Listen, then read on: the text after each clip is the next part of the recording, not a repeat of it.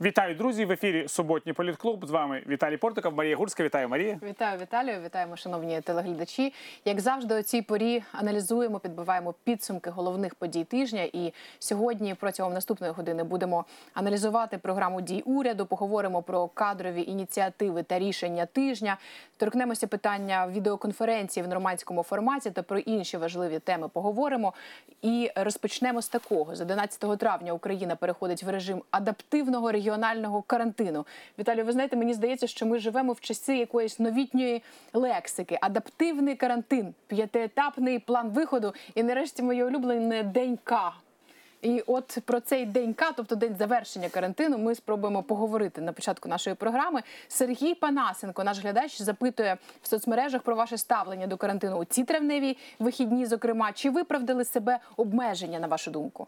Ну, враховуючи е, кількість людей, е, е, в яких виявили коронавірус, і враховуючи кількість людей, які померли від наслідків захворювання коронавірусною інфекцією, можна з певною обережністю говорити, що обмеження себе виправдали. Е, Тому що е, ми бачимо, що в Україні на превелике щастя, принаймні поки що, розвиток епідемії не є таким, е, як, скажімо, в країнах Південної Європи. Він дозволяє працювати більш-менш в нормальному ритмі. Це не можна так повністю сказати, але в більш-менш нормальному рівні ритмі українській системі охорони здоров'я. І він дозволяє принаймні сподіватися, що Україні за певний час вдасться вийти з е, карантинних обмежень без е, серйозних ушкоджень для е, здоров'я громадян. Розумієте, ми ж не дуже уявляємо собі, що було б, якби карантину не відбулося. Але з іншого боку, ми бачимо, скажімо, статистику інших країн. Невідомо наскільки можна цій статистиці довіряти, скажімо, в Республіці Білорусь, де не було карантину. Але ми бачимо, що там при 9 мільйонному населенні. Е, Кількість е, е, людей, у яких виявили коронавірус, порівнюється із Україною і з Польщею, у яких кількість населення все ж таки набагато в рази більше. Я не буду зараз говорити знову таки коментувати рівень смертності, тому що ми знову таки розуміємо, що багато людей. Які помирають від е, е, коронавірусу, вони можуть не отримувати в результаті такий діагноз в білоруській системі охорони здоров'я. Можуть помирати від е, двосторонньої пневмонії, від якихось інших ускладнень. І тому дуже важко цю статистику перевірити. Але так чи інакше можна собі екстраполювати ось ці цифри. Ну, ось нас постійно, наприклад, порівнюють з Іспанією. Уряд говорить про схожість і моз е, динаміки е, захворюваності. Ну, в Іспанії зараз більше 213 тисяч. В нас все ж таки більше 10. Так, звичайно, я, я з цим погоджуюся. І я що ще хочу сказати? Ну, в будь-якому разі, кількість захворювань у нас е, все ж таки теж. Кожного дня є достатньо серйозно. Знаєте, якщо ми там в певні дні реєстрували по 500 там, і більше захворювань, то це серйозна кількість. Е, До того ж, ми маємо усвідомити ще один важливий факт: ми не знаємо багато чого про Україну, тому що у нас роблять тести в недостатній кількості, набагато менше, ніж їх роблять в розвинутих країнах. І тому, що і у нас люди можуть е, помирати від інших ускладнень, і їм не будуть діагнозувати е, коронавірус. Знаєте, Маша, я чесно вам скажу, я довіряю іншій статистиці. Я думаю, що реальну статистику можна е, усвідомити, як це зробили, до речі, наші колеги з е, Financial Times, коли вони порівняли просто рівень смертності в певних регіонах і краї містах світу, і порівняли його з рівнем смертності на е, саме такий період е, 2015-2019 років. І от виявилися цікаві цифри. Знаєте, е, що є регіони, в яких рівень смертності 2020 року зашкалює там. В провінції Бергамо там плюс 263% від е, того ж самого рівня е, в 2019 чи 2018 році. Але от що цікаво, знову таки про карантин. Ми можемо спостерігати, що Швеція, скажімо, увійшла в певні обмеження, але не запровадили карантин. І от у шведській столиці Стокгольмі рівень смертності загальної, ми зараз говоримо про загальну смертність, не про коронавірус. Він перевищив 75% від е, тотожного періоду минулих років.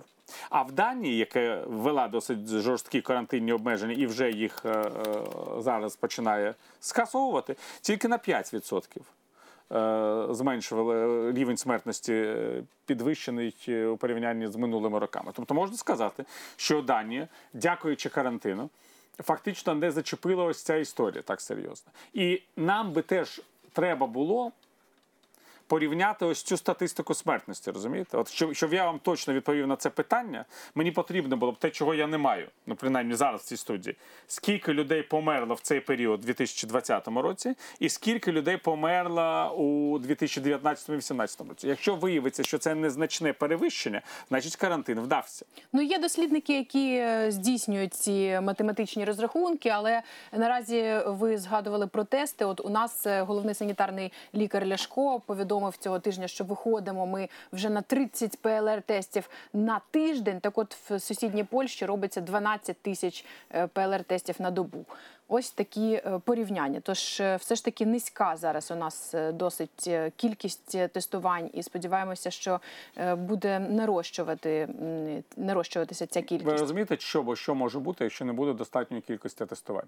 Я розумію, що у нас громадяни можуть ставитися зараз досить спокійно до ситуації, тому що у нас дійсно ця епідемія не виглядає поки що таким сказав, стихійним лихо, лихом, як в країнах Південної Європи. А от уявіть собі, що, скажімо, карантин скасують. Люди підуть собі спокійно до громадського транспорту, до е, якихось своїх робочих місць. І достатньо буде якоїсь однієї чи двох людей, щоб створити якийсь спалах, новий спалах епідемії в конкретному місті чи в конкретному місці, на якомусь підприємстві, в якомусь гуртожитку, в якомусь маленькому містечку. Чи можна цьому запобігти? Можна. Якщо зробити масове тестування людей. Деякі країни навіть збираються е, проводити тотальне тестування всіх своїх громадян. І я думаю, що ми могли б це робити по регіонах, особливо по прикордонних регіонах України, які мають кордони з тими країнами, які е, теж будуть скасовувати потроху карантинні обмеження. І просто швидко виявляти тих, у кого є коронавірусна інфекція. Цих тільки людей змушувати до соціальної ізоляції. А всі інші люди, ну, якщо немає карантину, то мають жити з нормальним е, звичним життям. І тоді ми зможемо запобігти розповсюдженню цієї ситуації. І найголовніше е, приготуватися до осені, тому що у нас же дві альтернативи. Вірус може як зникнути влітку, як це було е, багато разів з коронавірусною інфекцією інших е, типів, або може восени прийти нова хвиля вірусу, і нам доведеться знову в умовах вже абсолютно тяжкої, я б сказав, ще невилікуваної економіки, зачинятися на карантин. Я досліджував історію е, іспанського грипу. І ви знаєте, що цікаво? Ви маєте на увазі 1918 року? Так. Ну він же не 1918 років, він розпочався під час Першої світової війни. Була досить важка перша хвиля е, інфекції, яка, е, втім, не принесла дуже серйозних чисельних жертв. Вмирали мільйони людей, але потім, на порівнянні з тим, що буде далі, це просто не дуже серйозні жертви. І вона закінчилася, так, не би її не було. І от день закінчення Першої світової війни, це дійсно там 1918 рік, люди, ну просто це було таке справжнє свято. Люди вийшли на вулиці, не було війни, не було хвороби. Це був справжній тріумф. І саме цей день відзначення закінчення війни став стартом до початку другої хвилі епідемії, яка вже е, спричинилася до того, що померли десятки мільйонів, до 40 мільйонів за певними оцінками людей, тільки від другої хвилі іспанського грипу, Е, тому що цей вірус в своїй мутації був набагато більш жорстким, ніж попередня його е, варіація. Гарна ілюстрація того, чому на травневі свята ва- важливо залишатися вдома, як радить Міністерство охорони здоров'я України. Що ж, наразі на нас чекає п'ятиетапний вихід з карантину, і з 11 травня має перший етап розпочатися, якщо протягом 10 днів співвідношення нових випадків серед протестованих не зміниться або лишатиметься в межах 5%. Ну і пропонується там дозволити ряд обмежень. Е, може е, наразі відомо, що працюватиме громадянський транс громадський транспорт в обмеженому режимі, але е, Міністерство інфраструктури вже обережно повідомляє, що з 12 травня планують відновлювати активність у містах, приміське міжміське сполучення. Про це говорить міністр інфраструктури Криклі, але звісно за сприятливих умов. І от е, Віталію, якою буде ця нова нормальність, в якій опиниться Україна і світ після виходу з карантину? Ми цього не знаємо. Тому що знову таки всі ці заходи будуть здійснюватися у випадку, коли ми не побачимо якогось спалаху коронавірусної інфекції, як у нашій країні, так і в інших країнах світу. Ми маємо просто сподіватися, що цього не відбудеться. Але ми не маємо це е, реєструвати так, ніби це доконаний факт. Коронавірус це ж не така хвороба, що знаєш, просто сиди, ми маємо відсидіти вдома певний час як покарання. І його немає. Це не так. Це інфекція, яка розповсюджується шляхом е, спілкування людей. І якщо вчасно не вдалося виявити достатню кількість носіїв, і е, ці люди продовжують, е, якщо не бу- не хворіти, то принаймні бути загрозою для інших людей, то вона нікуди не дінеться. Так що якась частина обмежувальних заходів вона буде. Окрім того, є величезна ілюзія у багатьох наших співвітчизників. Це дійсно ілюзія, що карантин закінчиться. От, скажімо, там певного дня скажуть, ви знаєте, ось сьогоднішнього дня немає ніякого карантину. Живемо як жили. Чи важливий такий варіант? Звичайно, можливий. Я не сперечаюся, він може бути такий. Але це не означає, що буде так, як було. Розумієте? Ми опинимося у світі з абсолютно іншою транспортною інфраструктурою, всесвітньою іншою транспортною інфраструктурою. Буде інша кількість рейсів, інша можливість транспортного сполучення, будуть інші заходи безпеки в е, аеропортах. Ми не знаємо, як будуть відкриватися кордони. Ми не знаємо, які будуть санітарні норми для людей, які будуть е, пересуватися через кордони е, тих чи інших країн. Ми зараз говоримо про світ, який входить у найтяжчу о, таку епоху економічної рецесії. Це дуже серйозно. І всі кажуть, що такої рецесії не було там 100 років. Фактично, можемо сказати, що це отакий от е, новий початок 21-го сторіччя з такої економічної рецесії. І вже міжнародні е, експер, експертні організації говорять про те, що е, економіка буде знижуватися в світі десь на 3%, у розвинених країнах, на які ми орієнтуємося більш на 6%, а українська економіка впаде більш ніж на 7%. Що означає, що впаде економіка? Це втрата певних бізнесів, це втрата робочих місць, це зниження доходів і зарплат населення, це зниження купівельної е, спроможності населення. Е, Це величезна кількість безробітних, якими має хтось опікуватися, при тому, що у нашій державі нема за це грошей. І зараз е, ми в абсолютно новій ситуації у порівнянні з іншими кризами минулих років, тому що ці кризи, вони, як правило, не сильно впливали на економіку тіньову, яка у нас складає величезну частину е, ринку. А нинішня ситуація, вона так чи інакше впливає на тіньову економіку. Тому що все одно ці ланцюжки товарів, вони так чи інакше в умовах закритих кордонів пересуваються не так, як вони пересувалися раніше. Це вже очевидно. Тіньова економіка, як це не цинічно звучить, допомагала завжди українцям виживати в момент, коли е, здавалося, що держава взагалі ні на що не може вплинути. Зараз так не буде. І це такі багато таких, багато таких моментів, е, е, про які е, ніхто не думає зараз, як про такі, що вже сталося, але з ними доведеться зустрітися вже в найближчі місяці.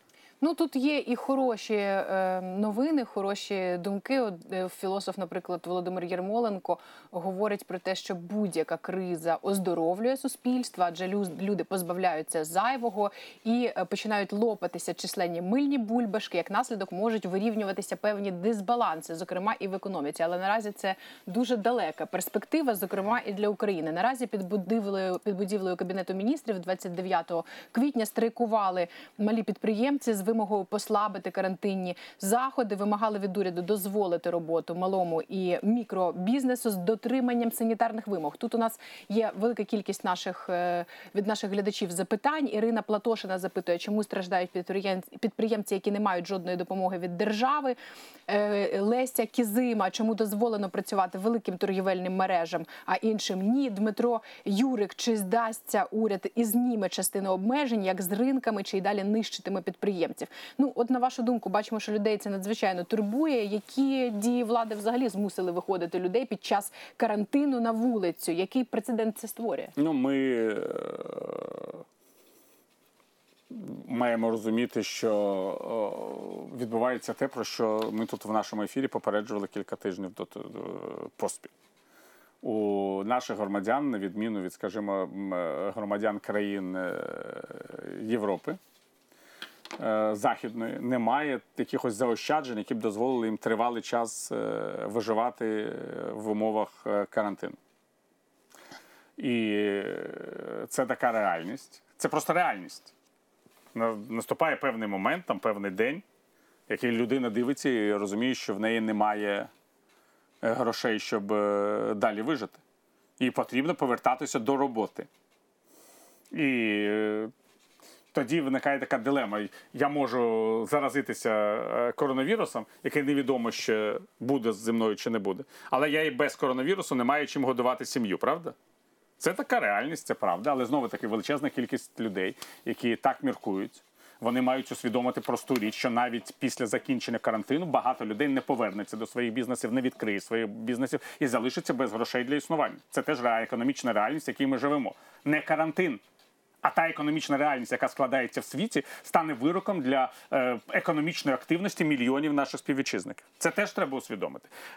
Влада з одного боку має робити все можливе, щоб е, унеможливити збільшення коронавірусної інфекції, тому що величезна епідемія, якщо вона почнеться, із великою кількістю швидких, із перенавантаженням системи охорони здоров'я, поставить крапку на українській економіці і на середньому і дрібному бізнесі взагалі, і унеможливить відкриття всіх цих бізнесів може там до вересня, до жовтня, до початку можливої другої хвилі коронавірусу. Але це так же не можна жити, правда? Ну люди мають за щось існувати.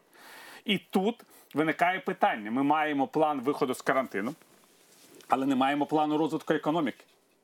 Зараз головним є підтримати людей в тій ситуації, в якій вони опинилися, підтримати насамперед дрібний і середній бізнес великих міст. Тому що цей дрібний і середній бізнес великих міст е, складає фундамент для виживання і для мешканців цих міст, і для величезної кількості мешканців маленьких міст і містечок і селищ, які працюють у великих містах і не мають ніякої роботи вдома. От ми говоримо про гастарбайтерів, які зараз залишили там Польщу е, і інші країни Європи. Віталію, І- ви не уявляєте, яка кількість запитань наших глядачів на цю тему. Саммерс Райан пише, це що СРСР чи Північна Корея? Те, що цим громадянам не дозволяється від'їжджати працювати зараз за кордон. Для, для мене це взагалі дикість. В, умовах, коли держава не може забезпечити громадянам робочі місця, вона має робити все можливе, щоб хоча якісь люди почали працювати і почали якісь гроші надсилати своїм сім'ям, підтримуючи таким чином їх сімейний бюджет. Я Враховуючи- продовжу, це цікаво. да. Семен Семенович, сучасне кріпацтво за Шмигаля. Оксана Романів, перший крок до залізної завіси. Станіслав Дворницький, пряме посягання на свободу пересування. А Олена Шапаренко запитує, чи вбачаєте ви в діях влади ознаки геноциду. Ігор Полога вирішили зробити всіх однаково бідними. Буду прориватися на роботу в Литву. Дмитро Ларченко, як ця заборона вплине взагалі на ставлення людей до тієї влади? Ну я думаю, що люди мають усвідомити, що це ніякий не геноцид, це ознака непрофесійності. Що українська влада просто чому вона міркується? От люди не мають їхати до країн, де є епідемія коронавірусу, вони там захворіють знову на коронавірус, і нам за них відповідати. Ну, очевидно, що український уряд мав би дозволяти громадянам, які хочуть виїжджати в цих умовах, мають можливості виїхати, як це було із людьми, які їхали на роботу до Великої Британії. Хай люди підписують письмове зобов'язання, що в разі захворювання на коронавірусну інфекцію вони будуть лікуватися в країні. Куди вони виїжджають, купують страхові поліси. Я не знаю, потрібна звичайна процедура, тому що українська держава в цих умовах, якщо вона дозволяє своїм громадянам виїхати за кордон, вона звичайно разом із цим має скласти за себе відповідальність за стан їх здоров'я в разі зараження коронавірусною інфекцією. Люди, які виїжджають за кордон, в тих умовах мають і лікуватися в тих країнах, куди вони добровільно виїхали під час епідемії. Це має бути дві складові. Перша складова люди мають вільно виїжджати, тим більш коли є запрошення від працедавця, і спокійно працювати в цих країнах. Але в разі, якщо вони хворіють, то гроші за їхнє лікування, за їхнє знаходження в цих країнах на карантині.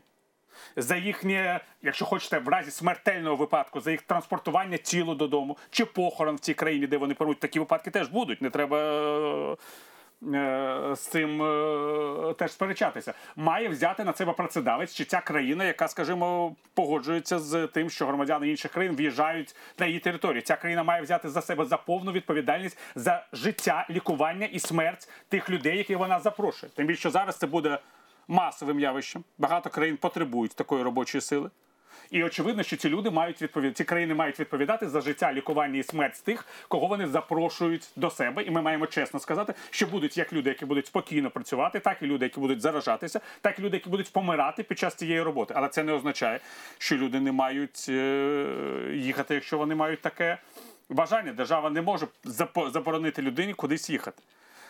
Це Якщо- завдання і для е, дипломатів, і для уряду знаходити рішення. Ну немає наразі рішення в уряду, але є програма дій, і про неї ми зараз за мить поговоримо. Але тим часом хотіли торкнутися ще одного аспекту, який стосується бізнесу. Леонід Астальцев, власник мережі піцерів «Піце ветерану, пише в своєму блозі: кожен місяць роботи в новому форматі доставки для мене це мінус. Але я тримаю своїх працівників для того, щоб забезпечувати їх, платити їм кошти і тримати до моменту запуску. До середини наступного місяця маю сплатити податки 80 тисяч гривень. Допомога від держави нулі це не тлі того, що деяким бізнесам можна робити каву е, на винос, е, а іншим не можна. Я трохи перефразовую, щоб скорочувати. І про пафосний ресторан, який працює для своїх віпів з власником депутатом провладної партії, це взагалі брак слів. Нагадаємо, що цього тижня народний депутат Микола Тищенко потрапив потрапив в скандал через те, що його ресторан Велюр, за даними журналістів Бігус.Інфо, підпільно працював під час карантину. Ну і от ці підприємці, про яких ми говоримо, які вийшли на акції протесту під Кабмін, вимагали забезпечення рівних вимог е, для під час карантину для всіх і рівних умов і для торгівельних мереж, і для ресторанів, і так далі. Ось Олександро Оверчук просить прокоментувати цей аспект нерівних умов. І дійсно, Віталію, чи не є це парадоксальним, що е, власне це стосується представників фракції з назвою Слуга народу? не дивним для мене є. Для мене було б неймовірно дивно, якби це було інакше. Або якщо це відбулося десь у Франції чи в Італії, в Великій Британії. Тобто, що ми знали, що є хтось, хто може працювати, тому що він народний депутат від правлячої партії, і з його там прізвищем команди Володимира Зеленського пов'язує якісь свої плани на Київ. А з іншого боку, є абсолютно е, очевидним, що у нас є так, так звана псевдоеліта. Тому що псевдоеліта. Це люди, які потрапляють нагору внаслідок там якомусь соціальному ліфту, недбалості, наївності, дурості своїх співвітчизників. Вони навіть не встигають стати елітою. Тут для мене стала прекрасна репліка одного колишнього народного депутата України. Е- Мураєв, здається, його прізвище. Який сказав: ну так, ну я вечеряв в цьому ресторані. Я сам розпоряджаюся своїм життям і своєю безпекою. Ні, ну не сам. Ти обідаєш в ресторані компанію людей, наражаєшся на реальну інфекцію. Таким чином стаєш епідеміологічною бомбою для цих людей, для людей, з якими ти далі спілкуєшся, для членів своєї сім'ї. Ти ж не живеш одна, один в, своє- в цьому просторі. Ти фактично стаєш можливим е, потенційним вбивцею для величезної кількості своїх співвітчизників. І це стосується звичайно не тільки цього колишнього депутата, а будь-якого представника цієї правлячої еліти, яка з одного боку нав'язує громадянам правила поведінки під час карантину, а з іншого боку, не просто сама ігнорує ці правила, а перетворюється на ходячу епідеміологічну бомбу. Тому що кожний порушник цих правил це ходяча епідеміологічна бомба, яка може заразити величезну кількість людей, яка в свою чергу теж може заразити величезну кількість людей і призвести до нових і нових смертельних випадків в Україні. А таким чином кожна нова епідеміологічна хвиля вона унеможливлює швидке зняття карантинних вимог, і тут же починається інше вбивство, економічне вбивство, вбивство бізнесів, вбивство перспектив величезної кількості людей. Я повторюю, ми і так вийдемо з цього карантину із величезними економічними втратами. Величезна кількість бізнесів не відкриється, величезна кількість робочих місць буде втрачена. Але з кожним новим днем. Який ми не зможемо подолати ці проблеми, буде додаватися кількість людей без робочих місць. І це теж треба пам'ятати, що у нас ціла низка небезпек. Адже погодьтеся, що до цієї історії з е, епідемією і з цією економічною кризою, яка накриває світ і накриє Україну, так як ми е, ще не бачили. Тому що багато хто каже, ой, ми жили, ми знаємо ці кризи, та ні. Не порівнюйте 90-ті роки з тим, що забуде зараз. Тому що 90-ті роки це була, умовно кажучи, ну, як вам сказати, криза на рівні однієї колишньої е, соціалістичної держави, його зникнення, в умовах, коли і весь інший світ мав нормальну економіку, міг ще цій державі допомагати і таке інше. А в умовах, е, яких ми зараз живемо, Марії, це глобальна економічна криза, в якій Україна ну насправді слабка ланка, тому що вона потребує допомоги від тих країн, які зараз будуть зосереджені на власному виживання. Говоримо про актуальні події тижня. Про карантин вже трохи поговорили. Давайте торкнемося е, важливого програми дій уряду. Комітет Верховної Ради з питань економічного розвитку за підсумками розгляду на своєму засіданні 30 квітня проєкту постанови про програму діяльності Кабміну проголосував за направлення документу на доопрацювання. Ну ось різні думки з приводу цього документу, але приблизно ем, звучать вони е, дуже схожі, якщо звісно це не думки е, представників монобільшості. Ось очільниця фракції голос Кіра Рудик говорить: складно назвати професіоналами людей, що складали цей документ. Дев'ять сторінок студентського реферату середньої якості. Вона так характеризує цей документ. Жодних цифр, жодної конкретики. В програмі Шмигаль пише, що слід підтримувати вітчизняного виробника через держзамовлення та закупівлі. Як взагалі про таке можна говорити після ситуації з закупками мозом китайських костюмів вдвічі вищі, вищі за ціною ніж м, ті самі костюми в українського виробника, та ще й сумнівної якості, як виявилося. Ну ось закон ухвалений радою в березні про підвищення зарплат медикам до 300% грошової винагороди, е, які так е, ці медики коштів і не бачили. Також наводить очільниця фракції. Ну а наприклад, народний депутат від батьківщини е, Сергій Тарута, перший заступник голови комітету економічного розвитку, говорить, що після за більш благополучних для країни обставин, після такої декларації про наміри, уряд мав би піти у відставку. Нуль стратегії з подолання епідемії та підйому економіки. Віталію, як можемо прокоментувати урядові плани щодо виходу з економічної кризи? Вони взагалі є? Ви знаєте, я думаю, що те, що уряд взагалі працює, це вже наше величезне досягнення. Тому що я вам просто хочу нагадати, як цей уряд утворювався. Він взагалі абсолютно випадково е, прийшов до влади, так би мовити, тому що в якийсь момент е, президент України вирішив, що він має змінити уряд у зв'язку з тим конфліктом, який був попереднього прем'єр-міністра з е, Ігорем Коломойським, там з звичайними якимись там, я би сказав, е, інтересами олігарха. Е, Тому що ми прекрасно розуміємо, що уряд звільнили не тому, що там було недопрацювання з бюджетом, і не тому, що його політика не подобалася, а тому, що сталася така ситуація.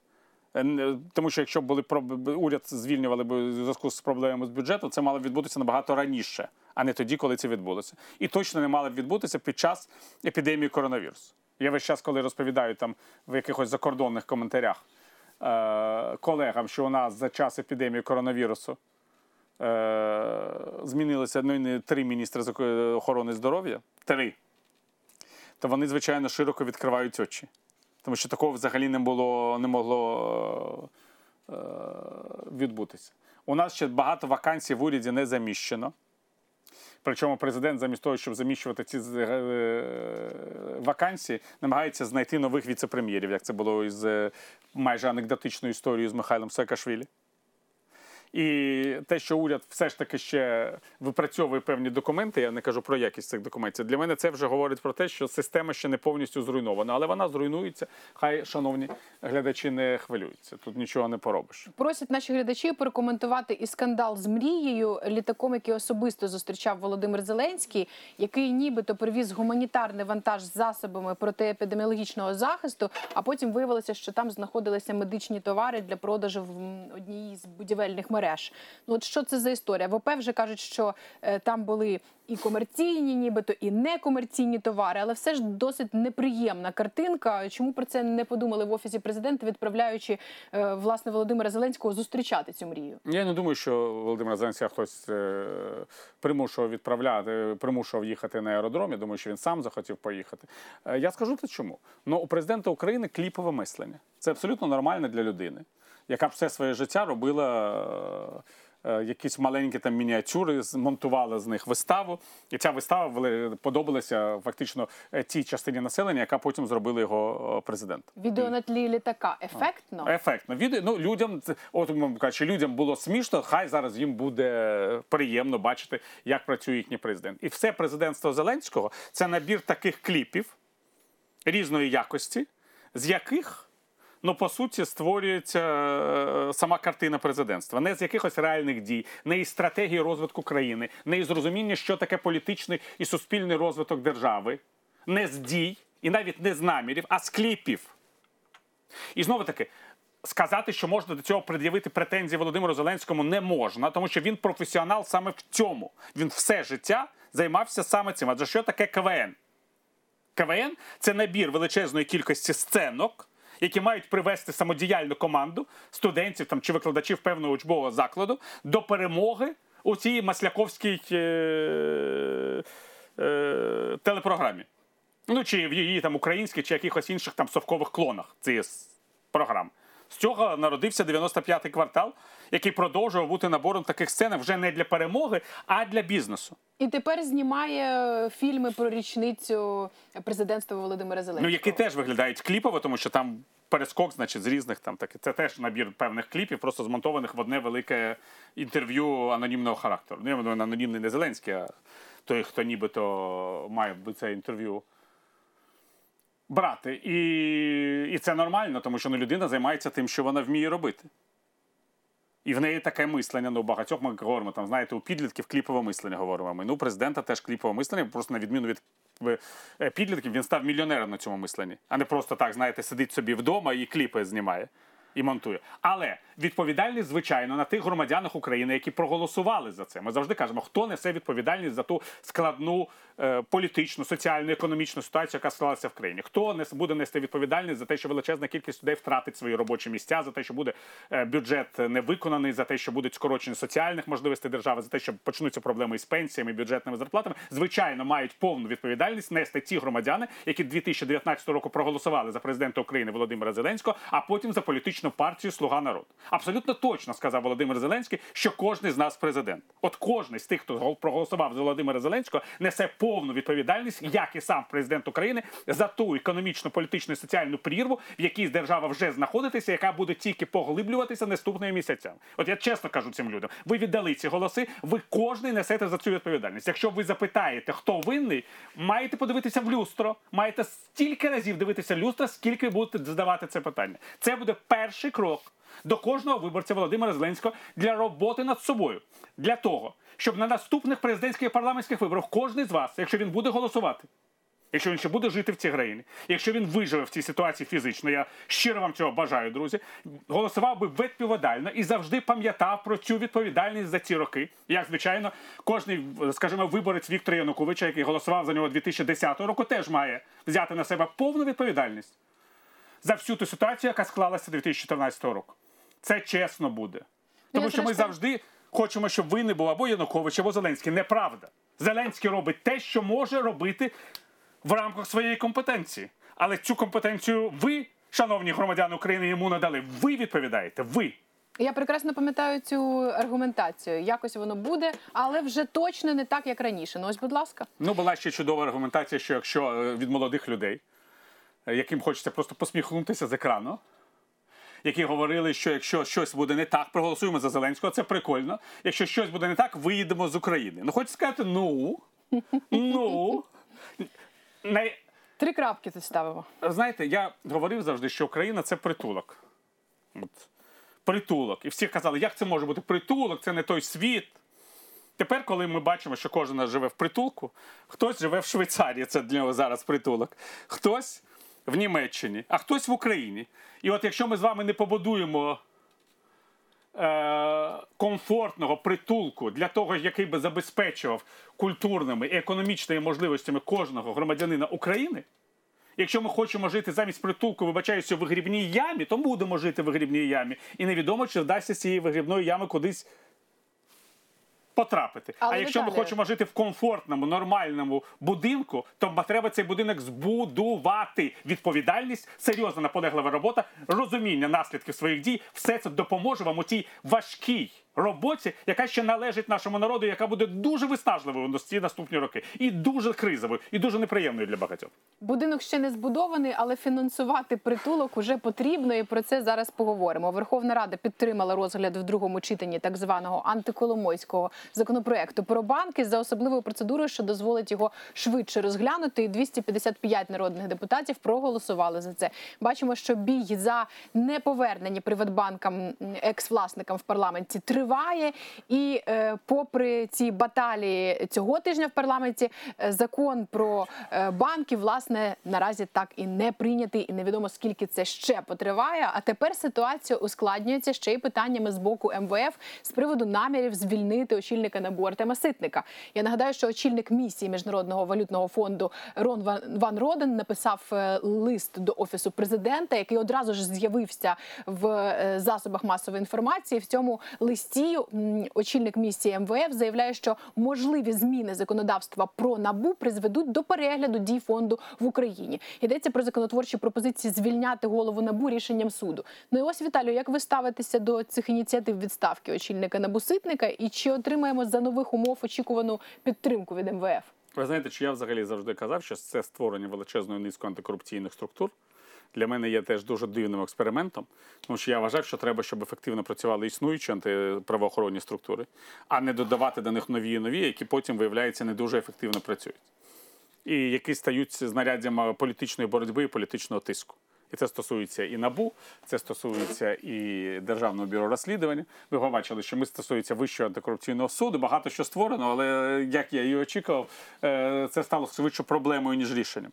Але разом із цим треба сказати просту річ: якщо е, українські закони будуть переписувати під бажання кожної нової президентської адміністрації, то е, абсолютно очевидно, що і самі антикорупційні органи перетворюються на органи корупції. Можна мати претензії там до пана Ситника з відомих причин. Але для того, щоб ці претензії е, перетворилися на реальні кадрові рішення, потрібно, е, щоб пройшла відповідна процедура. Ми казали, що ви знаєте, ой, неможливо було це зробити. Попередній парламент не міг е, утворити нормальну систему аудиту, не міг затвердити аудиторів. Був цілий скандал з цими аудиторами, яких то призначали, то вони йшли у відставку з посади аудиторів. То Не вони приходили розуміння. і говорили, що стільки роботи неможливо виконати в той строк, на який вони Так, так, призначені. так, це правда. Але ж тепер є монобільшість. Яка проблема з призначенням аудиторів? Ніякої проблеми більше немає.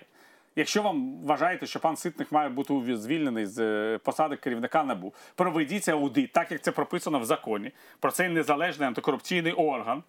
І за результатами цього аудиту ухвалюйте рішення. Ну як? А так, знаєте, ми чомусь цього зробити не можемо.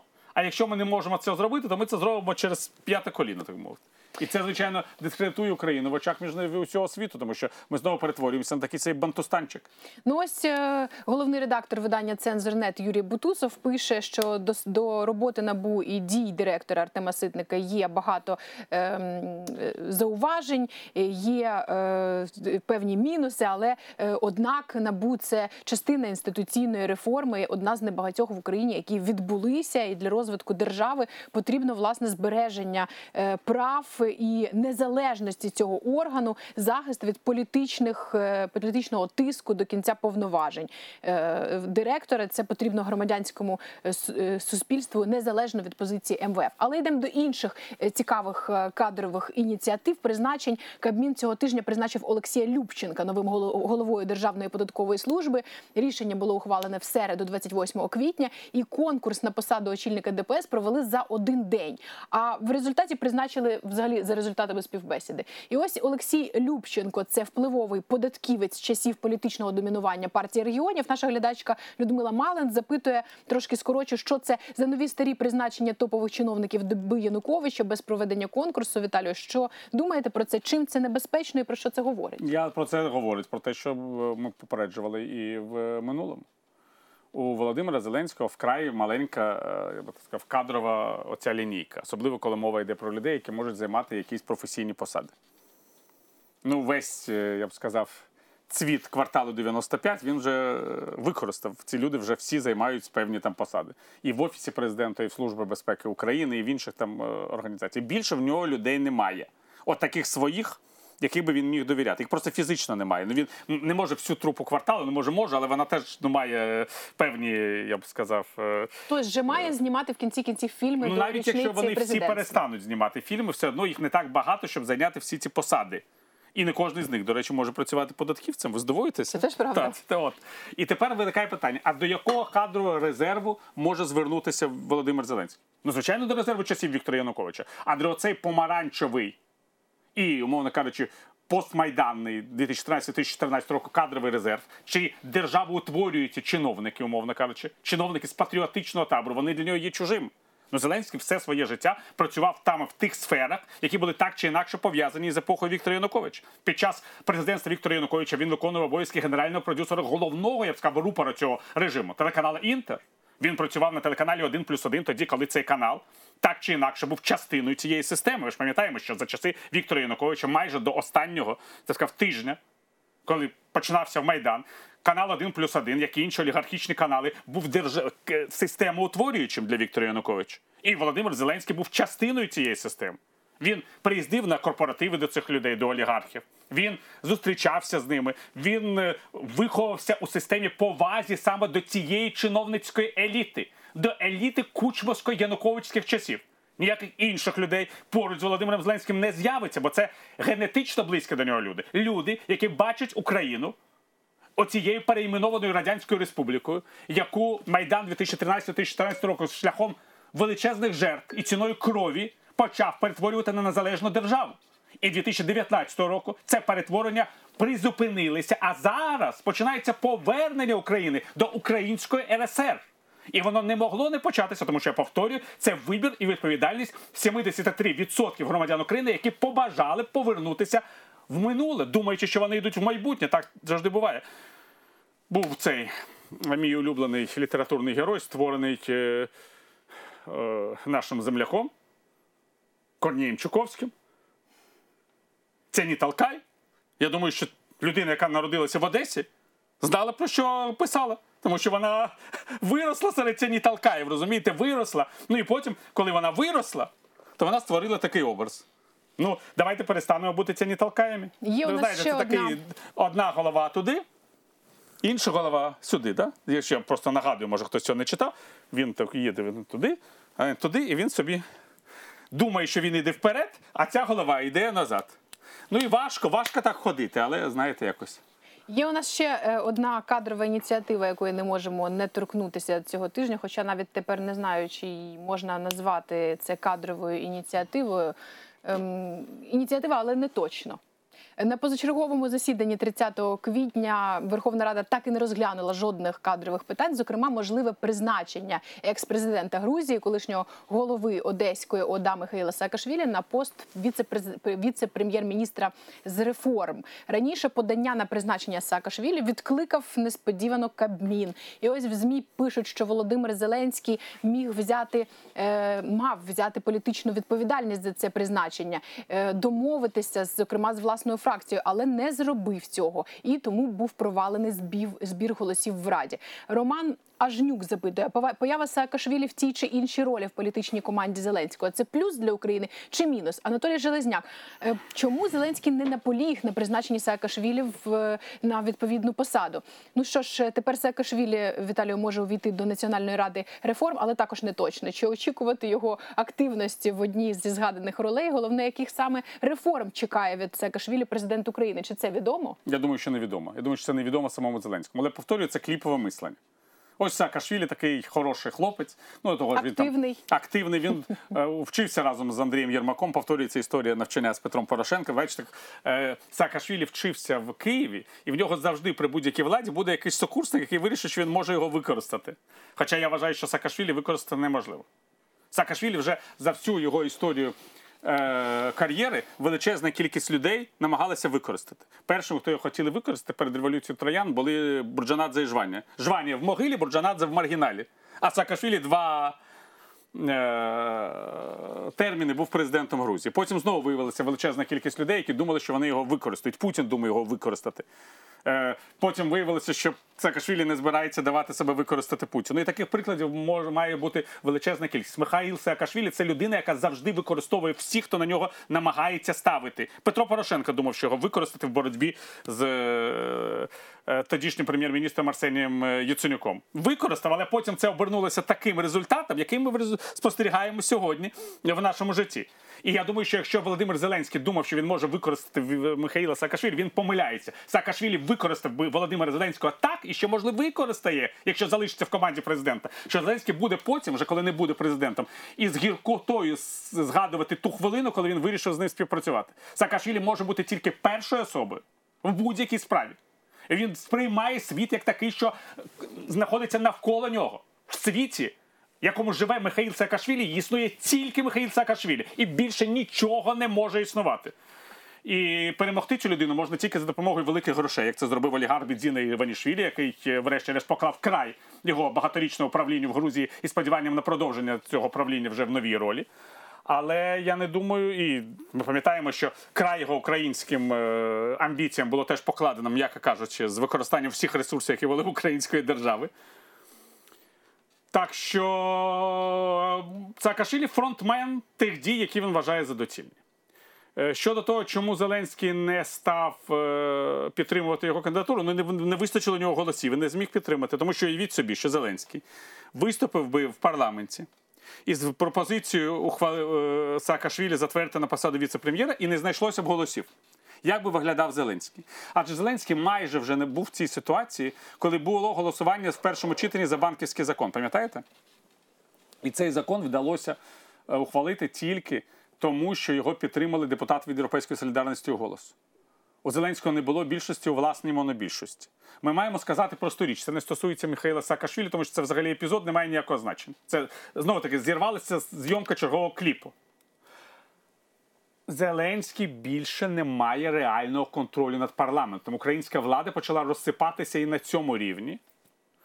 І я не розумію, чого вона не мала не розсипатися. Пам'ятаєте, керівник офісу президента, перший я маю на увазі, Андрій Богдан, казав, що через там 6-8 місяців, не пам'ятаю вже коли, депутати вже перестануть звертати на нас увагу. А ми через 6-8 місяців уже і про самого Богдана забули. От, але він сказав правду.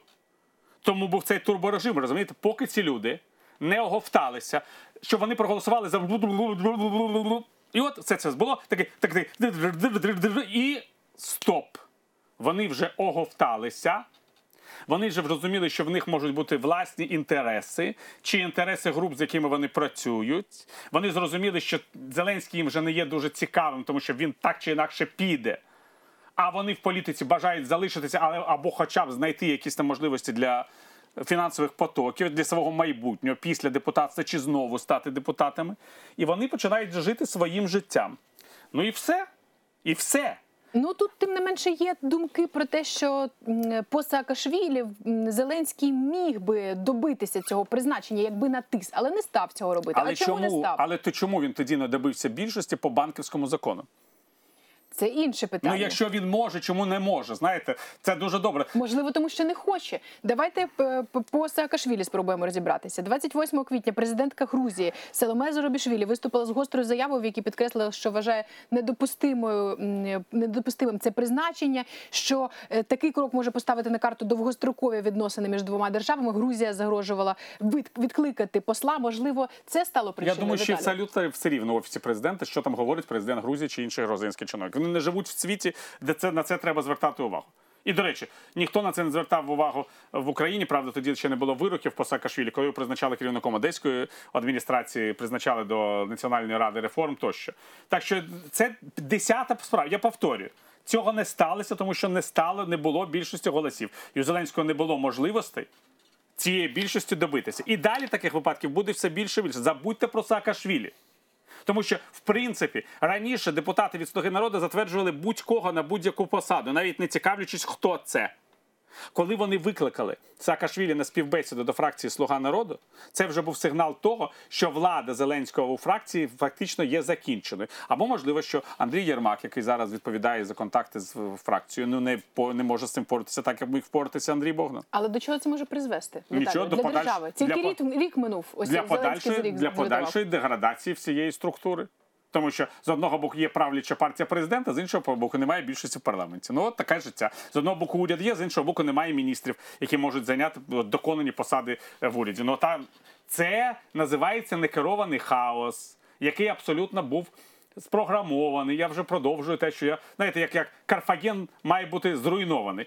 український виборець має усвідомити, що коли він голосує за непрофесіоналів, він отримує непрофесіональну модель керування державою. А хто потерпає від цієї моделі? Може е, Володимир Зеленський? Ні. Може власник ресторану Вілюш? Ні. Може, Михайло Саакашвілі сильно потерпає від того, що він не став віцепрем'єром? Ні. Михайло Саакашвілі вже був двічі президентом країни, керівником області. В нього все гаразд. У нього взагалі он в- восени е, вибори в О, Грузії. Восени вибори. В нього він в нього цікаве, насичене і не бідне життя. Так що не будемо співчувати Зеленському, цьому власнику Вілюру, чи там тим, хто у нього вечеряє, і Саакашвілі. Поспівчувайте, мої любі друзі, самі собі. І у цьому зв'язку я хочу тільки побажати, які б у вас не були політичні погляди, і що б ви не думали про свої попередні і подальші вчинки, що ви всі були здоровими і добре пережили цю економічну кризу. Тому що наша задача, задача журналістів, це бажати вам добра. Дякую і до наступної зустрічі, друзі. Залишайтеся вдома під час карантину на травневі свята. Читайте хороші книжки і аналізуйте. Думайте.